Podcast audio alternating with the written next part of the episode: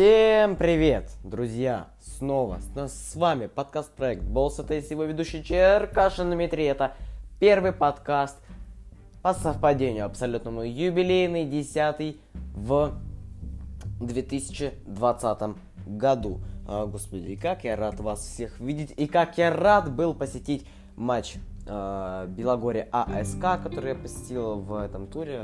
Матч был, если не ошибаюсь, в субботу.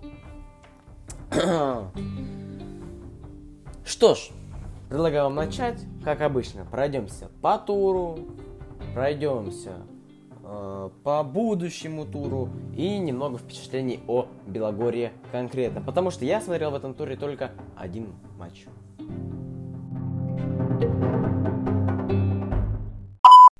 Что ж, давайте начнем. В этом туре. У нас игралось всего лишь 5 матчей, поэтому подкаст может получиться достаточно коротким. А, я знаю то, что «Зенит» в это же время играл какой-то европейский турнир. Кстати, еще можно будет немного пройтись по э, межсезонью. Но пока что перейдем к матчам. И первым матчем у нас был матч Югры Самалтора против, э, из, извиняюсь, Нижневартовска против Новосибирского Локомотива. 17-25, 19-25, 17-25. Уверенно Локомотив побеждает на выезде и свое положение, которое у него было в таблице, укрепляет. Следующим матчем игрового дня стал матч между московским «Динамо» и «Газпром» Югрой. Тоже матч, где фаворит понятен, и это видно. Видно во втором и третьем сете, потому что первый сет закончился счетом всего лишь 30-28 в пользу «Динамо Москва», ну а далее прошел э, разнос. 25-15, 25-16. Динамо Москва побеждает 3-0. И также уверенно, как Локомотив. И тоже, э, ну, вряд ли закрепляет свое местоположение в турнирной таблице, а э, улучшает его. Матч топ-клубов. Это самый топовый матч, который был в этом туре. Зенит Санкт-Петербург принимал дома на Сибур-арене Кузбасс. Серьезная афиша, да? Как бы неплохо для первого тура после Нового года. Тур, кстати, 13-й. Это так, для суеверных. Э, не я. Кузбасс выиграл первый сет с счетом 22-25, и потом своеобразный камбэк показала команда из Петербурга, выиграв три сета подряд со счетом 25-17, 25-23 и 25-20. Отлично отыграли петербуржцы. Себя показали очень хорошо э, ребята из Кузбасса. Кстати, интересный факт про Зенит Санкт-Петербург. Э, они тренировались ночью со 2 на 3 января, если я э, правильно воспринимаю информацию. Этот матч позволяет Зенит Санкт-Петербургу, небольшой спойлер, да, э, подняться на вторую строчку турнирной таблицы, что дает выход сразу в полуфиналы плей-оффа в будущем. Кузбасс э, такую позицию, в свою очередь, теряет. Также можно коротко сказать о матче, хотя этот матч достаточно важный лично для меня в будущем. Урал проигрывает Енисею. Урал, как они начали сезон, это было просто великолепно, как мне кажется. Отлично играли. Тот матч Зенит э, Санкт-Петербургом. Классно играли парни. Топ-4, если не ошибаюсь, они были. Но они проигрывают сейчас Енисею и Красноярскому. Причем дома, причем 0-3. Причем дважды, проиграв в дополнительное время дважды со счетом 27-29. 0-3, 21-25, 27-29, 27-29. Енисей Красноярск. Или бешеная форма у них, или в 2020 году как-то не готов играть еще Урал. Это важно. Потому что в следующем туре Енисей Красноярск играет в Белогорье. А это, друзья мои, лично для меня, как я говорил уже в начале этого блока, очень важно. Перейдем к Белогорью.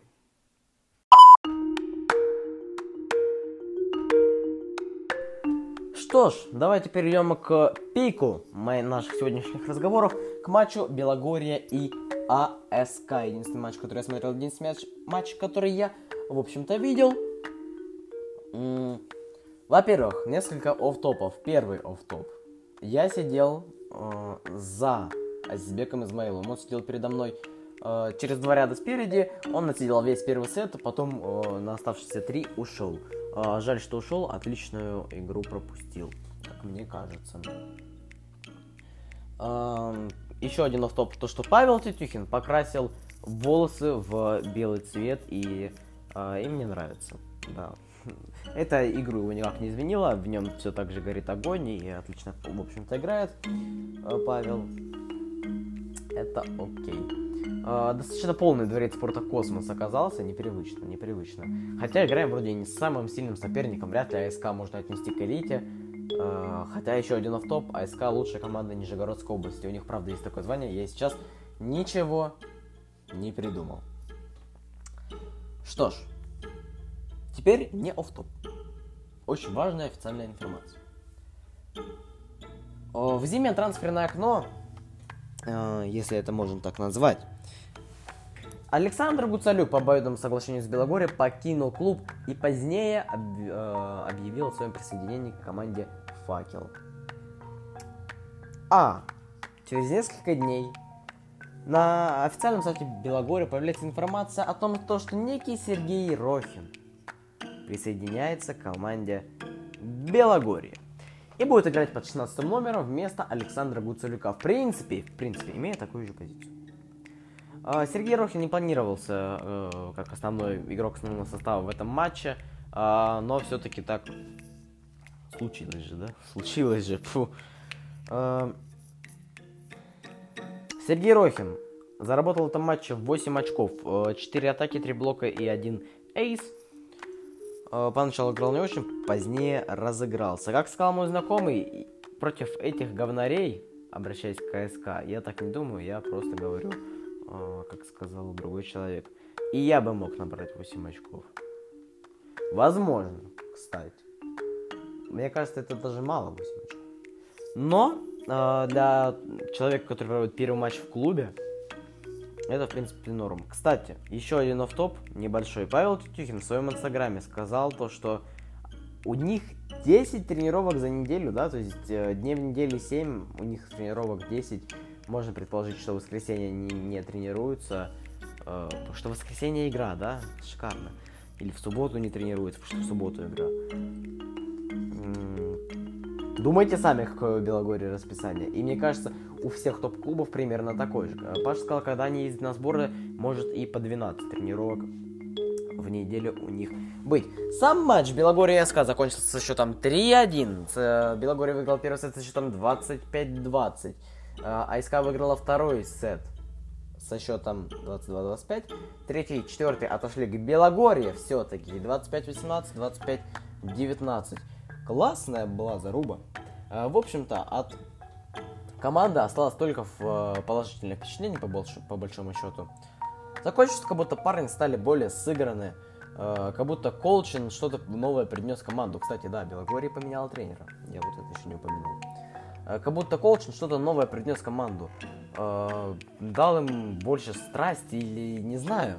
Кстати, можно еще отметить то, что Колчин как будто более эмоционален, чем тот же э, Косылев или Косарев. Не помню, как его зовут, извините. Мне не нравился тренер изначально. В общем, вряд ли можно делать какие-то выводы по этому матчу. Тем более матч, ну, э, я говорил всем, не обыграть АСК, это значит то, что то, что никого тогда не надо обыгрывать, если АСК не обыгрывать. Но следующий матч Белогория достаточно важен. Он пройдет 26 числа в Белгороде против Красноярского Енисея. Красноярского Енисея, который сейчас обыграл Урал.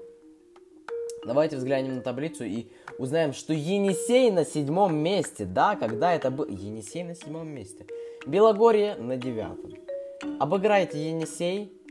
И если еще Динамо ЛО проигрывает Факелу в параллельном матче, ну, в матче этого же тура, то чисто седьмое место Белогорье гарантировано, где уже можно закрепляться. Вряд ли можно будет в процессе обойти Зенит Казань, который сейчас на шестом. Но вот седьмое место, так сказать, э, лучшее среди худших. В Формуле 1 есть такое определение. Лучший среди остальных. Когда ты занимаешь седьмое место.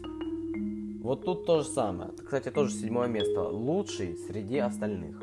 Вряд ли можно вклиниться в эту фантастическую шестерку Локомотив, э, Зенит, Зенит, Динамо, Кузбасс, Факел потому что там парни просто в огненной форме. Но закрепиться где-то посередине можно. Я в Белогорье верю, и я уверен, если эта игра закончится в пользу Белогорья, то выход в плей-офф, считайте, обеспечен. Но еще настерегает, э, ну, настерегает, настораживает нас Урал, который имеет луз-стрик. То есть 5 поражений подряд Урал, э, так же, как и у игры Самалтор, так же, как и у Новы. Э, ну, новая игра, ладно, но Урал, что с вами, парни? Э, еще хуже статистика, чем у Белогория, хотя сами обыгрывали Белогорие. Что ж, это все, что я с вами хотел, э, чем я с вами хотел поделиться в новом 2020 году. Спасибо, что слушаете мой подкаст. Вы дождались, если ждали. Всех люблю, всех целую. Расскажите об этой группе друзьям. Подписывайтесь на Александр Production, ссылка на которого будет в комментариях этого э, поста, где будет этот подкаст. Любите волейбол, любите Болса Тейс. С вами был Дмитрий Черкашин. Всем пока и увидимся после следующего тура.